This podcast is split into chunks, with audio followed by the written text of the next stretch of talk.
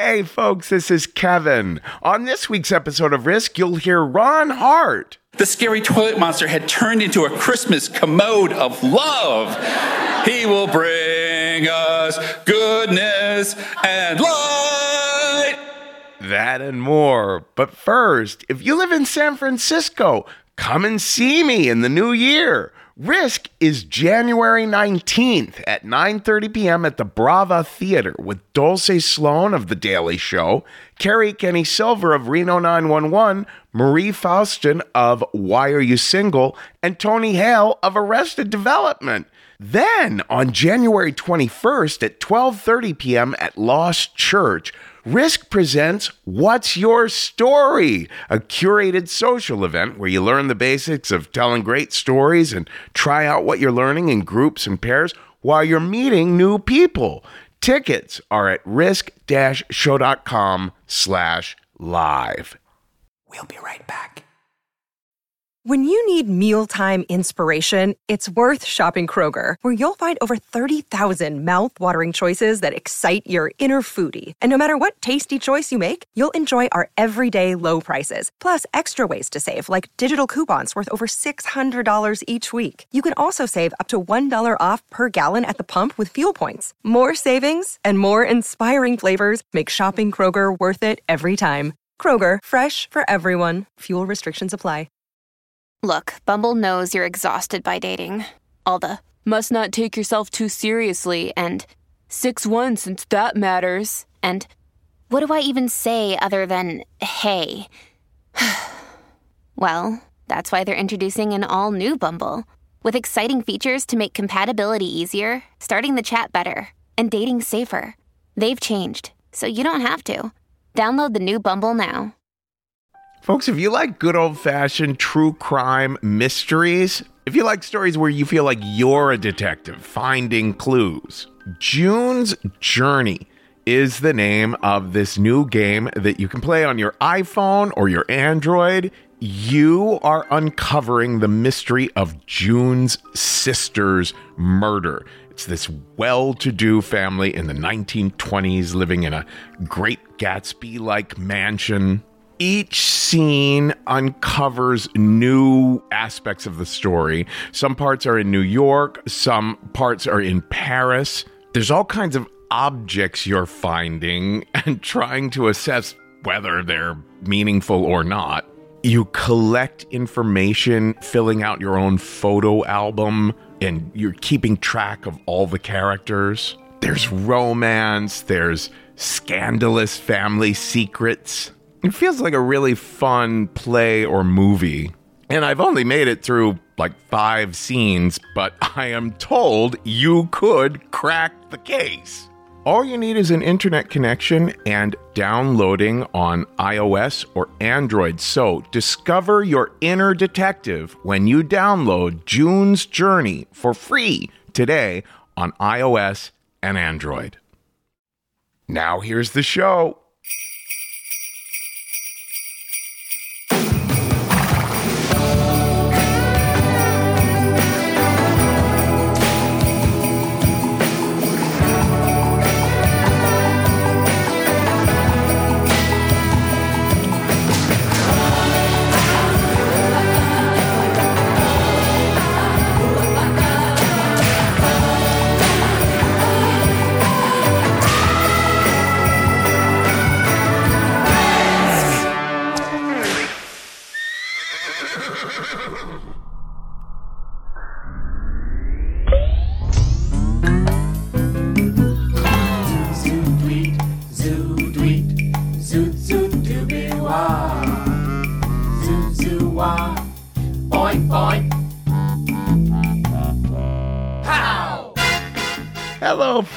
This is Risk, the show where people tell true stories they never thought they'd dare to share.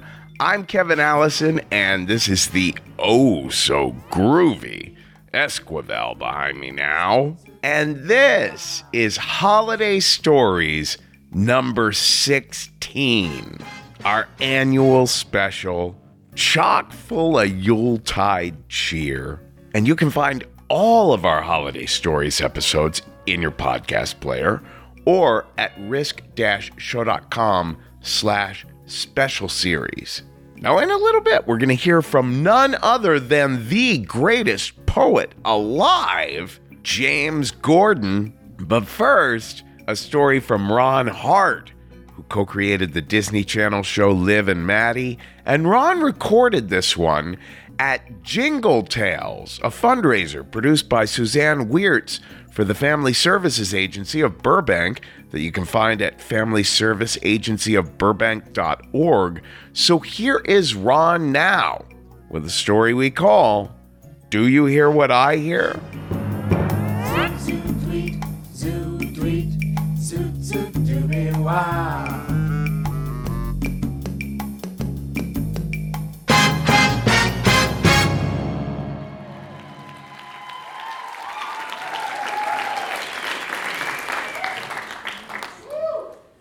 So, when I was two years old, all I wanted for Christmas was a Fisher Price farm.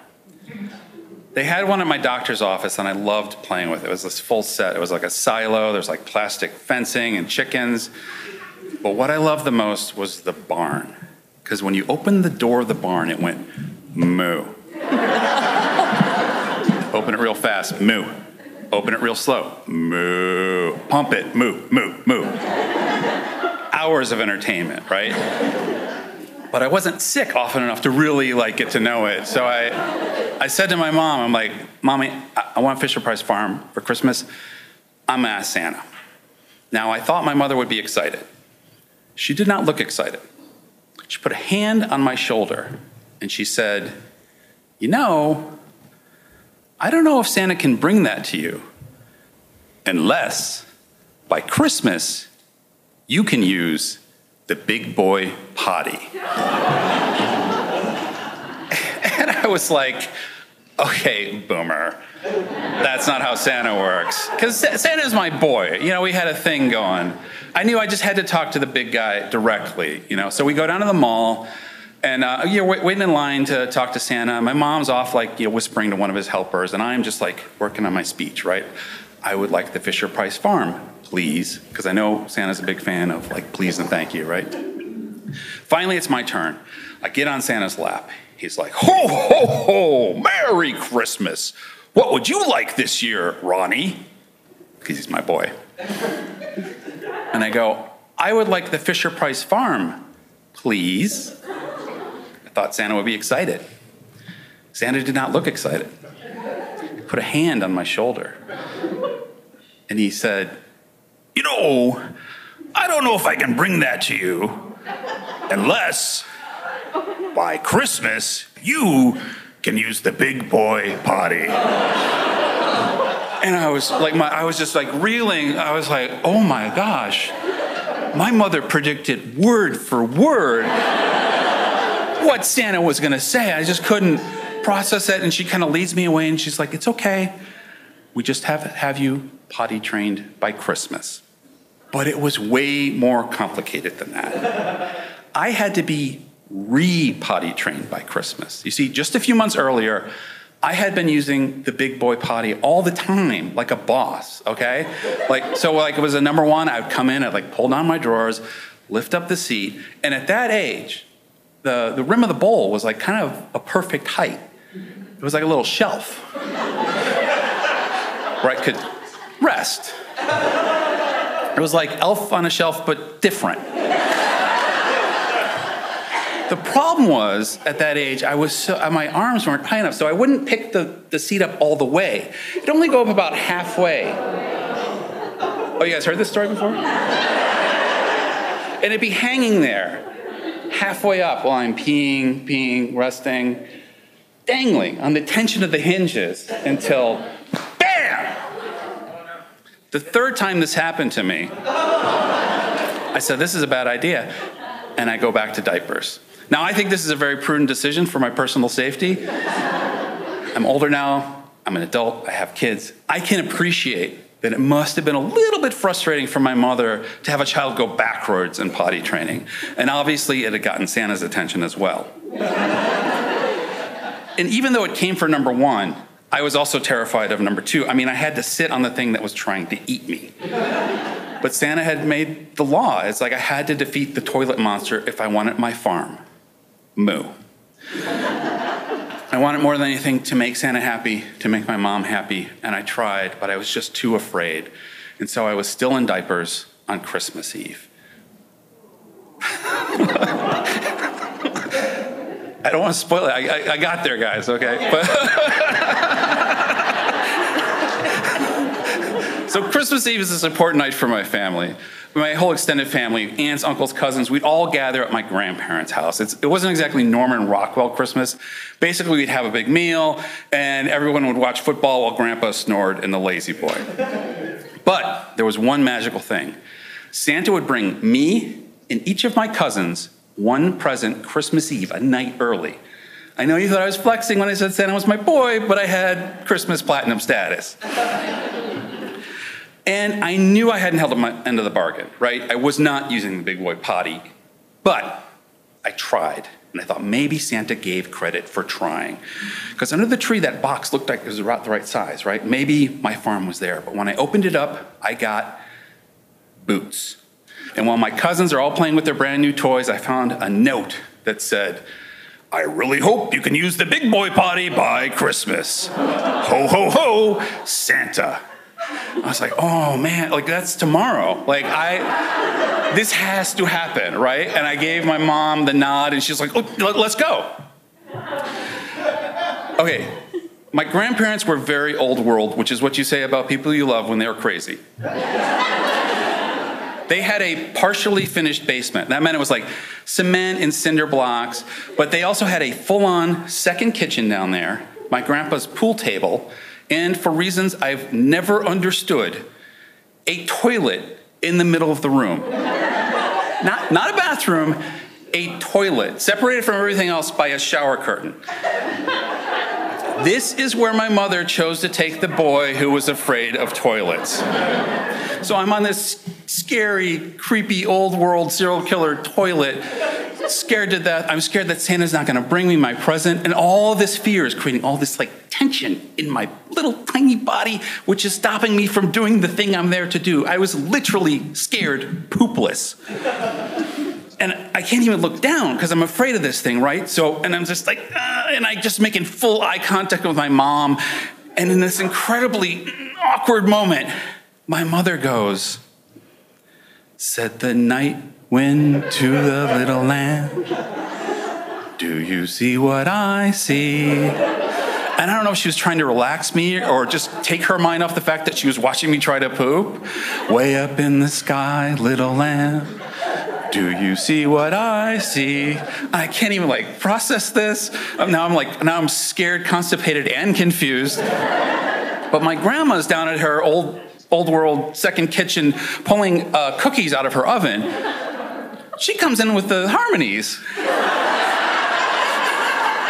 A star, a star, dancing in the night with a tail as big as a kite. I know it sounds pitchy. That's a spot on rendition of my grandmother, though. So I'm like, I, I'm full on freaking out at this point. But my uncle hears this and he comes down the stairs like he's Bing Crosby, right? Said the little lamb to the shepherd boy, Do you hear what I this becomes the sign for everybody upstairs that the party is now downstairs. Aunts, uncles, cousins all gathered around the shower curtain separating them from this toilet. Do you hear what I hear? We're not this family, right? We don't carol. We don't sing to the sweet baby Jesus hoping for a Christmas miracle. A song, a song, high above the trees with a voice as big as the sea. But they wanted my wish to come true. They wanted my mother's wish to come true. And they were showing me the lesson that she was trying to teach me, the lesson Santa was trying to teach me that sometimes it's not enough just to make a wish. You've got to do something to make it come true. The child, the child, sleeping in the night, he will bring us goodness and light. And I wasn't afraid anymore. The scary toilet monster had turned into a Christmas commode of love.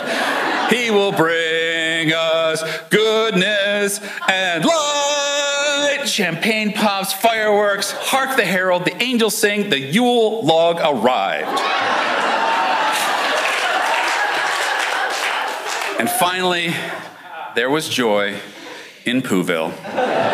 So I raced upstairs, and right next to Grandpa, still snoring in the lazy boy, under the tree, a new present from Santa for me my farm.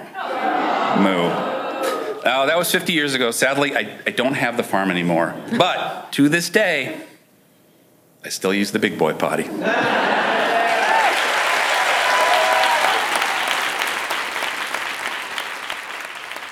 Now, son, you're getting bigger. Oh, yes, it's really true. Sure. And soon you will be ready to do uh, something kind of new. so here is your new potty. When you have to pee or poo, it's where you sit to do what you gotta do, do. Cause it's party time. Gotta get down low. It's party time just to let it go. It's party time, yeah, go with the flow. It's party time. Oh, ho, ho, ho. Son of mine. What, what does that say? That is What the hell? Shit! Creepy shit! All I want for Christmas is. All I want for Christmas is. All I want for Christmas is. All I want for Christmas is. All I want for Christmas is. All I want for Christmas is. All I want for Christmas is.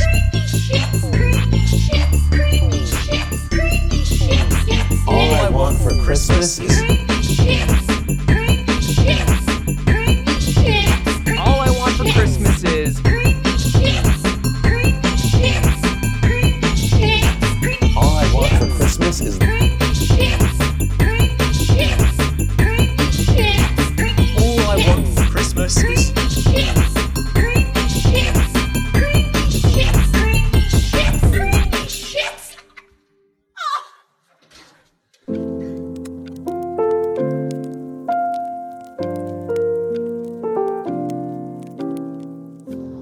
My years, four decades and some change, I'd seen some everything black. Black mayor, black lawyers, black coaches, black governors, hell, even a black president. But I had never seen a black Santa. And I lived on the south side of Chicago. I went to various malls and none of the Santas looked like me. They were all white, portly, with the beard and what have you. So it was a huge surprise when my friend came to me and said, Hey, would you like to play Santa? And I thought I was being punked or there was some joke attached to it or whatever case, or maybe it was a new video game. But I was like, Really? And she says, Yeah. I said, Well, aren't Santas white? And she says, Well, typically, but not in this case. I said, Why are you asking me? She says, Well, you have a great personality. You know, you're a bit loud. I am a bit boisterous. The voice booms a bit. And I just think you'd be really good with the kids. And I was like, well, okay, sure. Do I have to get a costume? You know, I don't have a set outfit. She said, no, we got one. The guy who was going to do it, he, he's going to let you use costume. He cleans and everything. And I said, okay, fine. So I went home and I told my mom, I said, hey, ma, Angel asked me to be Santa. And she said, oh, that's really great. I said, you don't think that's strange? She says, why? I said, well, because Santa's white. She says, well, a lot of things have been white and, and they changed. Why not Santa? So I show up, you know, at the appointed time and I, I'm getting into costume and they give me some padding to make myself look chunkier, you know, plump. And when I got my beard and everything, it's hot. I was sweating immediately. And the guy who was supposed to play Santa shows up and I'm thinking, oh, okay, cool. He's going to take his stuff. And he comes and he says, hey, man, thank you for filling in. I just started feeling better. And we're at the Park District in Chicago. It's on the south side. And I go up to the curtain, because I'm behind a curtain, and look out into the, because we're inside this giant field house. And I look out in the field house, and there are all these kids, all these black, brown kids waiting to see Santa with their parents, waiting to see Santa. Channel 7 News is here as well. And then radio station, WGCI. And a comedian, Just Nash, who's gaining popularity, is the hostess of this event. And she belts out, Are you guys ready to see Santa? And everybody goes, Yeah, yeah, yeah. And I duck my head behind it. I'm like, Oh shit, this is real. And so they give me instructions. They say, hey, so many kids may want to sit on your lap. There's going to be pictures taken. You just hand out gifts, say ho, ho, ho, Christmas, and all that type of stuff. So I get them the big chair like Santa normally sits in, and the curtain opens, and it's silent because everybody's caught a glimpse of me now. And Just Ness says, Everybody, Santa Claus. And you would have thought I was number 23, not LeBron, Jordan, the way the crowd erupted. And the line formed, and it started. And the kids are coming up and they're they're excited. They jump on. They're telling me their lists and what have you. And so everything's going along and it's hot. I'm there. I don't know how long this is.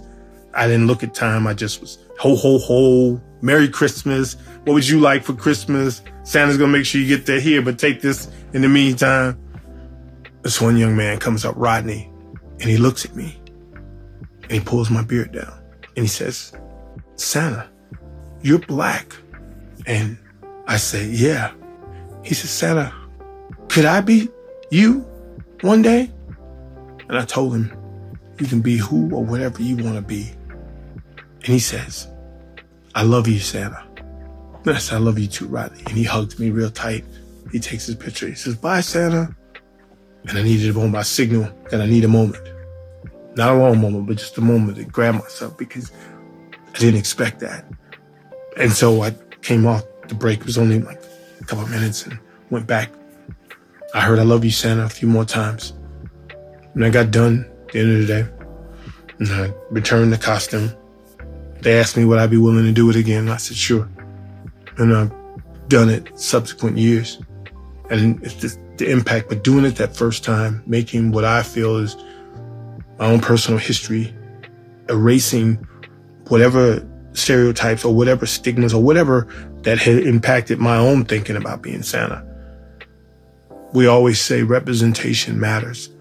And I think it did a world of good for those African American children and those uh, Latino children to see someone that looked like them or close to look like them come from the same area that they came from. And even though I gave out gifts, I think I got the gift that day.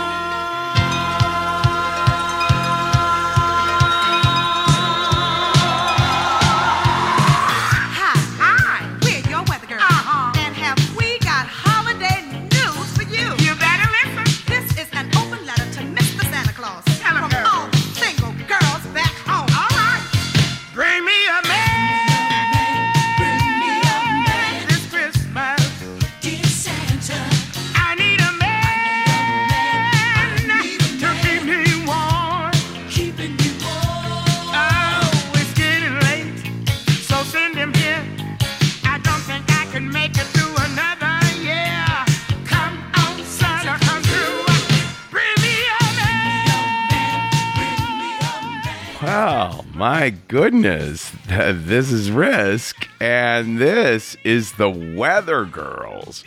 Not long after it was raining men, I guess they were all out again. And we're hoping Santa could bring some more. And before the break, we heard none other than Hamster Balls with creamy shits, somewhat altered by our own Taj Easton preceded by the wonderful Elmo and someone or other offering him potty training in song. But before that was James Gordon with a story called Unlikely Santa. You can find him on Instagram at Greatest Poet Alive. Folks, there are even more holiday stories over at patreon.com slash risk. If you love all of our holiday stories episodes, this one and the 15 that came before, help us out. Help keep it all going by becoming a member at patreon.com slash risk. Now, coming up, we're going to hear a story by Peter Mercury.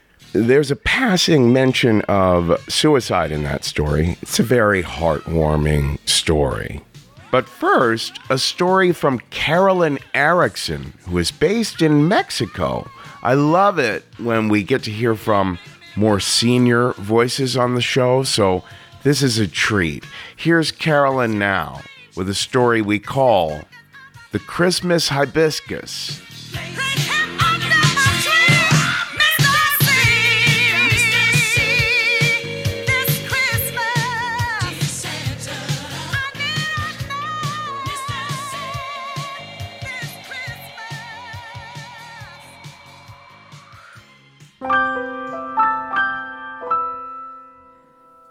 It's one week before Christmas.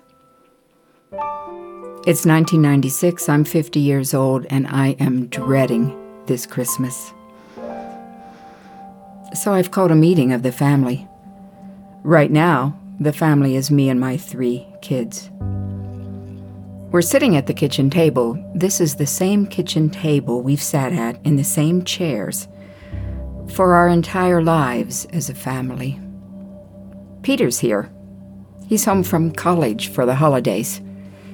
Peter's 20. He studies math and science. He's logical and always fair. John's here also. Well, of course, he would be here also. He still lives here.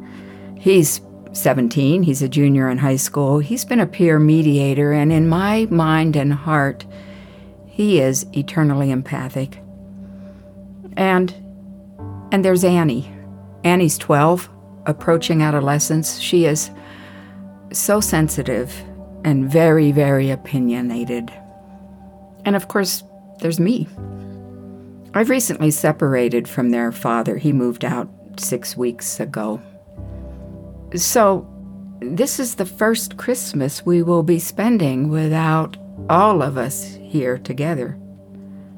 You know, I know the kids are going to see their father probably several times over the holiday, but it's it's not going to be the same. And I know something that they don't know yet. I know that this separation is going to go to divorce. They don't know that yet. They don't know that this isn't an isolated Christmas. The story's complicated, but you know, aren't they all? All the stories of marriages and ends of marriages, they're all complicated. And really, that story doesn't matter right now. What matters right now is that we're sitting at this table together and there's one empty chair.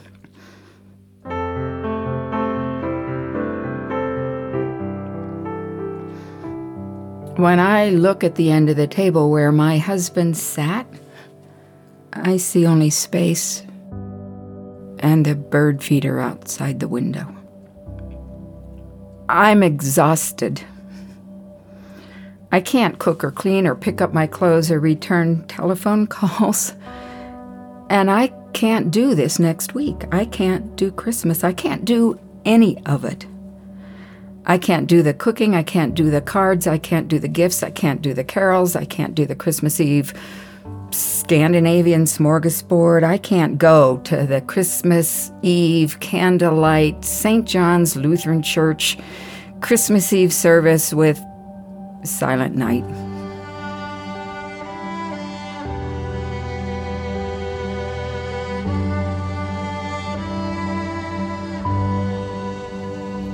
So I've called this meeting.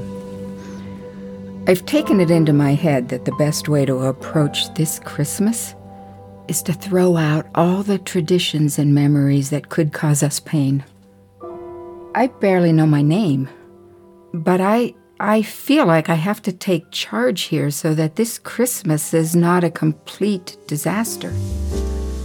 I'll be upbeat. Maybe I'll even be perky.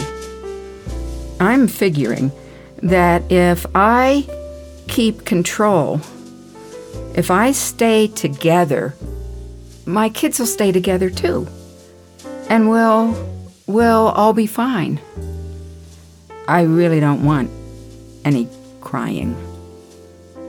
So nobody at the table saying anything. Well, why would they? I'm the one that called the meeting. I'm the one that's supposed to be talking here. And I'm hoping that I'm perky. So, I think we all know that this Christmas is different. I don't look at my kids. And you know what? This is an opportunity to be intentional about Christmas. This is an opportunity to change up things that we haven't liked about Christmas and make make everything new again and um, work as a team so that Christmas works for us and maybe even throw out some traditions. Nobody says anything, so I take that as a sign that I'm doing pretty well here. This is really, really a good idea. Well, I know I'm going to start with a Christmas tree. Every year, we went as a family to cut down a live Christmas tree. Every year, we all weighed in on which tree to cut down, and my husband would cut it down. And we would take the Christmas tree home and we would put ornaments and lights and tinsel and you know they they weren't fancy they were like from the Kmart there was nothing it wasn't a big deal that we just did it and we put gifts under the tree and we lit advent candles and we played carols and we waited for the magical mystical day of Christmas well I can't do that I can't face the tree so I know I'm going to start with a tree. Let's start with the Christmas tree. I feel myself gesturing to the dining room because I'm looking in the dining room and I see the hibiscus plant in the corner of the dining room. And oh my gosh, it's perfect. You know, those hibiscus plants, two by two by two feet. This one has those salmon colored flowers. So I feel myself gesturing to the hibiscus plant, and I hear myself saying, This year, instead of a Christmas tree, let's have a Christmas hibiscus. Peter and John are laughing. They think I'm joking. Well, I'm not joking. But I know I'm also not thinking very clearly, and I can feel that my voice is a little weird. It's higher and a little pressured, and I'm talking kind of fast, but I can't stop. I've got to keep going with this. And anyway, I have some some points to make. Hmm. You know, as a family, we've never talked about Christmas trees. Have we ever really consciously decided that we want a Christmas tree? Like, this has just been part of our, like, white Anglo Saxon Protestant culture. Has anybody ever thought about it? Like, do you know, really, that the Christmas tree has nothing to do with Christmas? It's pagan. And number two, do you know that cutting down a live Christmas tree doesn't help anybody except the Christmas tree farmer? It certainly doesn't help the planet. And wait a minute, wait a minute, I think I have another point. And also, I'm not looking at my kids, you know. I can't look at them. I'm kind of looking out the window. The kids are a little bit out of focus because I'm on a roll here. And the other thing is that Christmas trees support sexism. Who is it that gets all the ornaments out of the attic? And who is it that cleans up the dry pine needles? And who is it that takes the ornaments back up into the attic? That's right, it's the mother. Well, that's not even true in our case. But I don't care. And anyway, Christmas hibiscus has a really nice ring to it. Get it? Christmas hibiscus? It, it, it rhymes. Get it? So, really, we can put it on a table. We can decorate it with ornaments, um, yeah, small ones, and lights, and put presents under the tree. And a Christmas hibiscus is just like a tree. They're both symbols. That's all they are. It's a symbol. Well, nobody's laughing now. And I take a peek at my children. What's wrong with everybody? They are looking so strange. What is wrong with them? I have a good idea here. I think they're looking kind of scared. Well, now would be the time to ask them, but I can't because I have a plan here. I'm going to hold myself together, and that will hold them together, and I'm just going to keep on with this plan. There's no reason to change the plan. So let's vote. How many people want the Christmas hibiscus? And I raise my hand boldly. Peter, my oldest one, home from college, is looking concerned, but he raises his hand also, and I think, yes, my oldest child is on my side. Two votes for the Christmas hibiscus.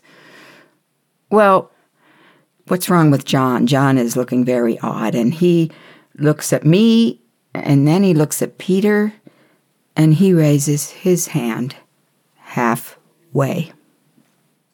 But it's Annie sensitive 12 year old Annie who changes everything.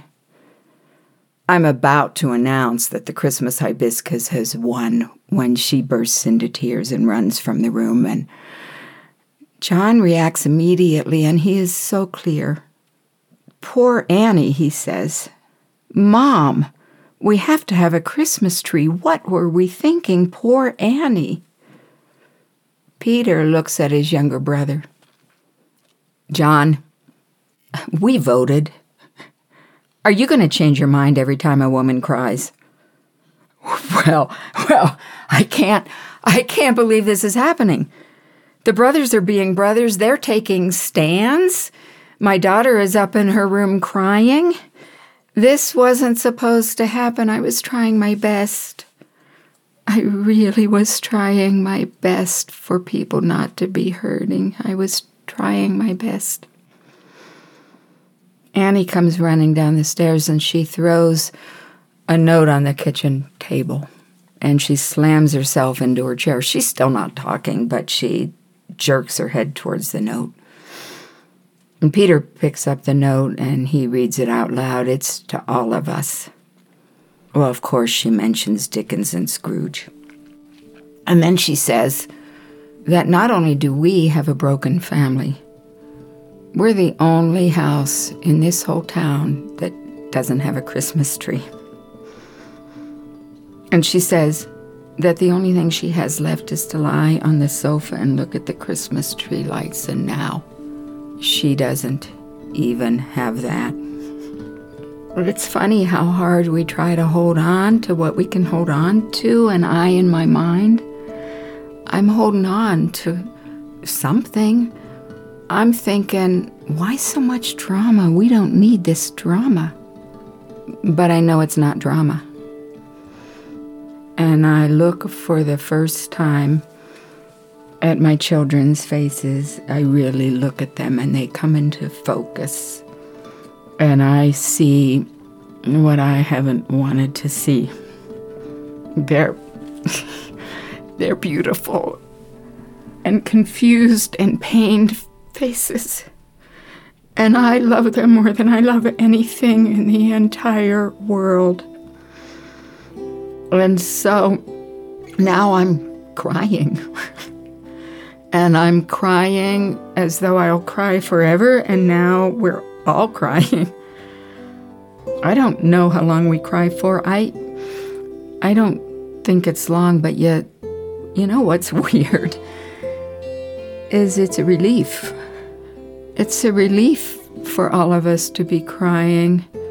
This is really happening. This is real. And there's no more pretending or trying too hard. It's just real.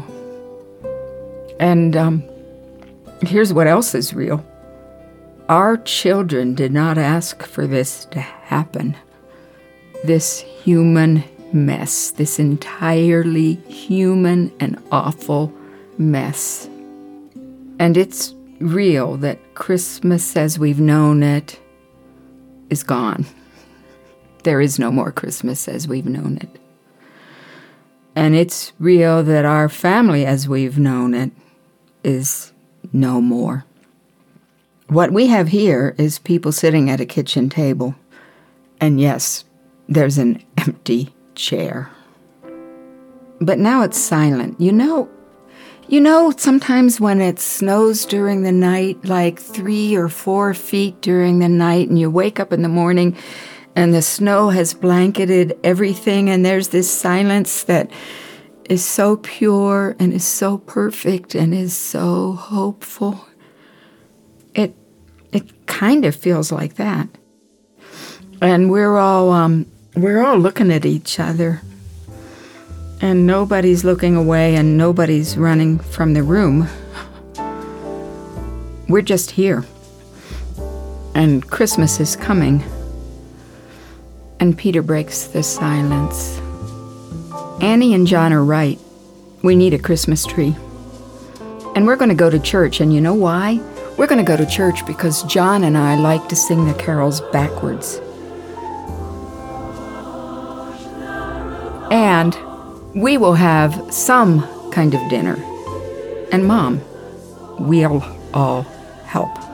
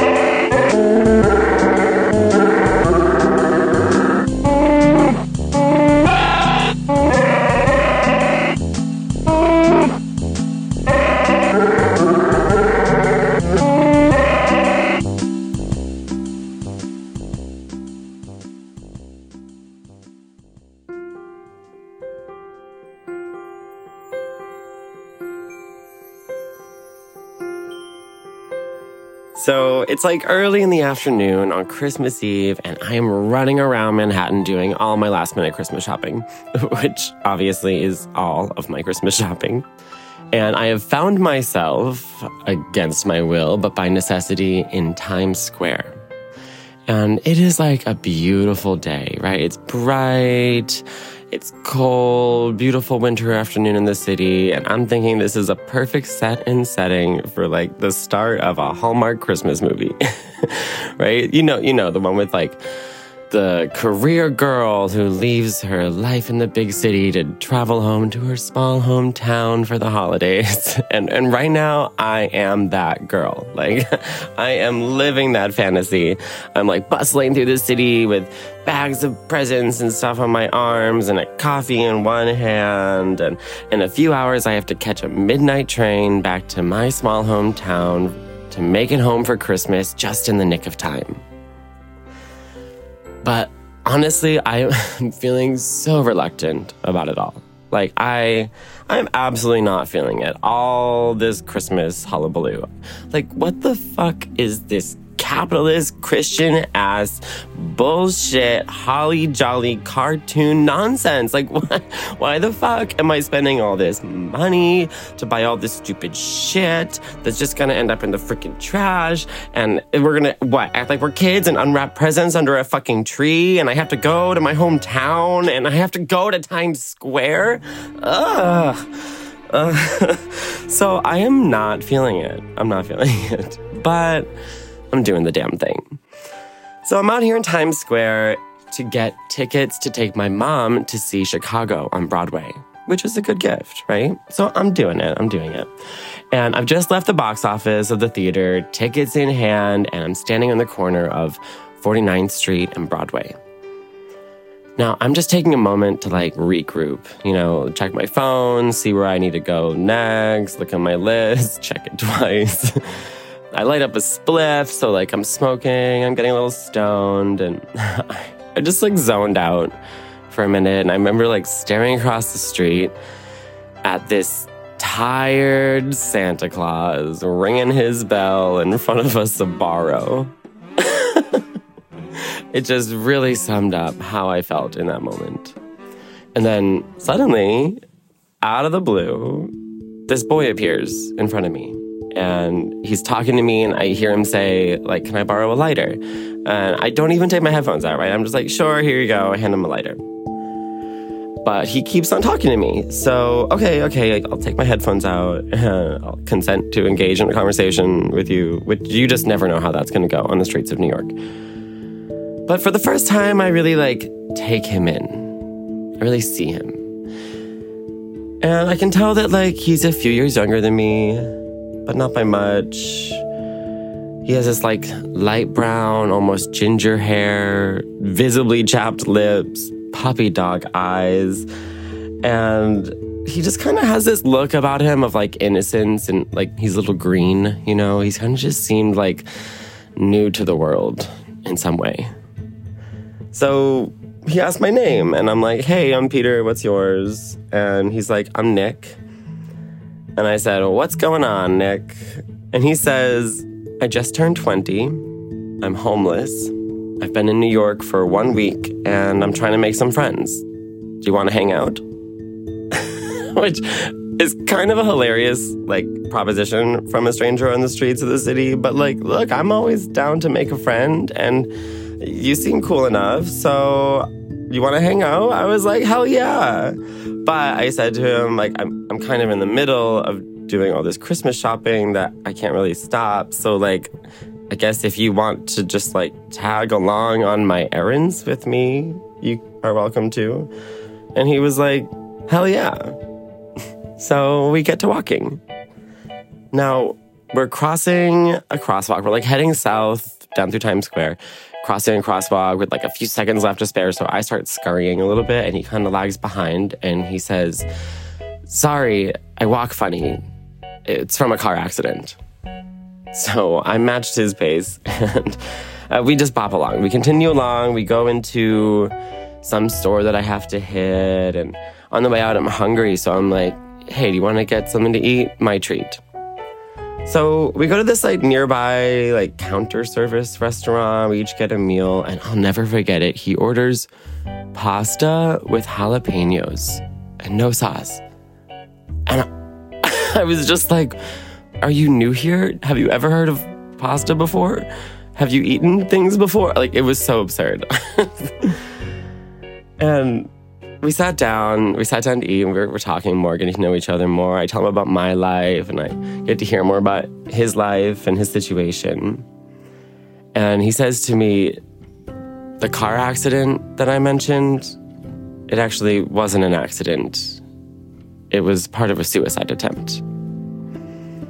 And when he said that, it hit me in the gut. Not even two months before this, a 20 year old cousin of mine committed suicide. So this was already on my mind, you know, I'd already been thinking about this. I saw how much pain that caused so many, so many people. And the thing is, like, I understand. I actually understand how someone can get to that space. But what do you say? What can anybody possibly say to somebody in that space to make it better? And I felt like, oh, this is my chance. This is my chance to say the things that I've been thinking about that I wish I could say. So I said to him, Look, I know, Nick, it sounds cliche, but it really is true. It really does get better. And he said, I know that now because of you, because of people like you. We finished our meal and we went back out into the streets. And this whole time, he'd been kind of like picking at his chapped lips. And I, I could tell it was like bothering him, even embarrassing him. So we went into like a Duane Reade. I bought him a stick of chapstick and I had an idea. I was like, Have you ever been to Union Square? We're going. So, Union Square for me is my absolute favorite place in the city. It's always full of so much magic, I think. As my friend from Portland once described it, it's like Burning Man. As someone who has spent a lot of time traversing around this city on a zero dollar budget, Union Square is, in my opinion, the best place to go if you need free bathrooms, cheap food, and good vibes. So I bought him a Metro card for the week, and we got on the train at 42nd Street and headed downtown to Union Square. And when we arrived there, like we are immediately bombarded with Christmas nonsense right off the bat, right? I mean, there's a whole holiday market happening. So there's all these vendors and people shopping and drinking hot cocoa and Christmas music. And we kind of shuffle our way through the crowd and make it into the park and find a seat on a bench. And it's just a little before sunset. So we're staring off into the west, and the sky is like this cool orange color, everything else fading into dark blue. So all the twinkling lights in the park are lit. And we sat there in silence for a moment, just sort of taking in everything around. And it started to grow chillier noticeably. And without even looking over at me, he said, My hands are cold. So I repeated a line that my dad would always say cold hands, warm heart. And understanding his invitation, I put my hands in his and held them. After a little while, and the sun had pretty much set, we decided it was time to start parting ways. So I gathered up all my bags, my bags of gifts and wrapping paper and tickets and boxes. It kind of felt a little less heavy now. And we made our way out onto the corner of the park. So we're standing in the corner where like 14th Street meets Broadway around there and saying our goodbyes. And, you know, we were positioned so that behind him I could see the metronome which was this amazing art installation, public art on the side of the building there. It's my favorite piece in the city because it always reminds me of magic. It's like this giant wand of sorts that's culminating in this golden ray sunburst and, and this like helping hand reaching out overhead. I love this piece, and right now he's standing so that the golden rays of this sunburst are like rippling out from behind his head. like a freaking painting of a Catholic saint. and I said to him, It was really great to meet you, Saint Nick. And he paused and seemed to like think for a moment. And he just said simply, Can I kiss you? so I leaned in and I kissed his chapped lips, and we both smiled and parted ways. and it was so magical. The whole thing, the whole day, the kiss, the park, the serendipity of it all. I, I honestly felt this burst of cheer and and almost disbelief, right? Like I couldn't believe it. I, I felt like as we were walking away, I could have turned around and he would have disappeared with a jingling of bells and a flurry of snow.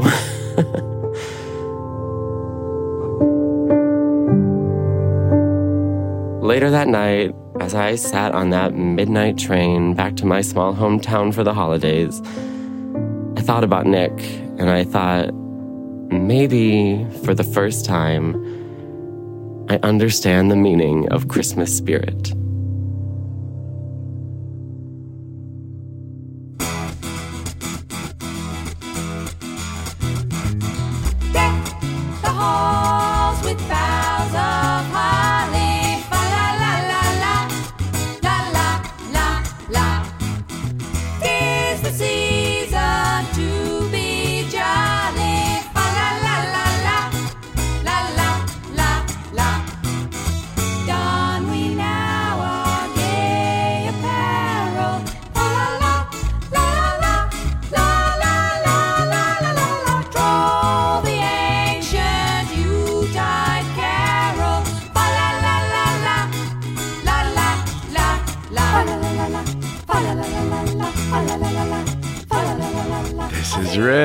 This is the Roches behind me now, and we just heard from Peter Mercury, who is such a magically multifaceted artist. Peter performs regularly as a circus artist and dancer at venues like the famous House of Yes in Brooklyn, and their work has been featured in the New York Times and Glamour magazine.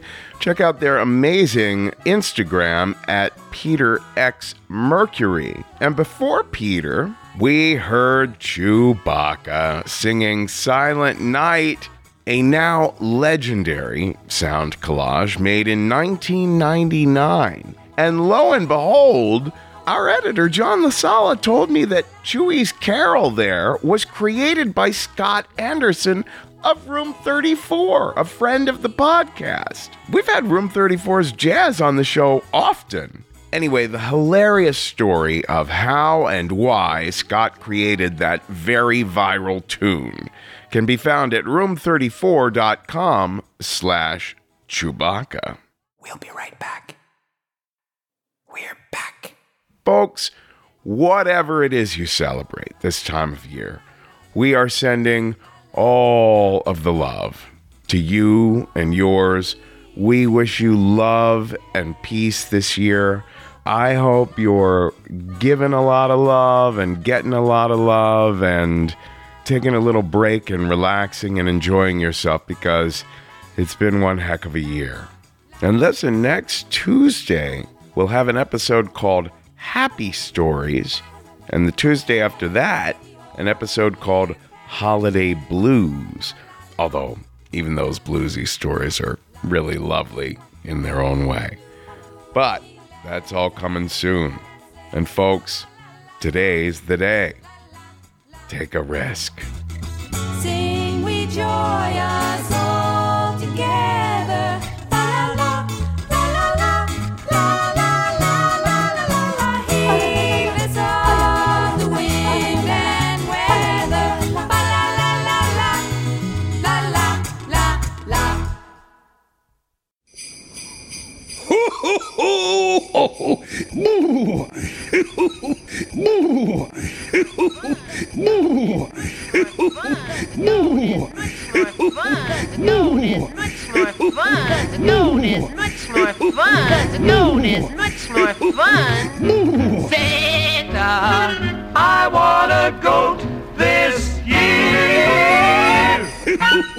Merry Christmas.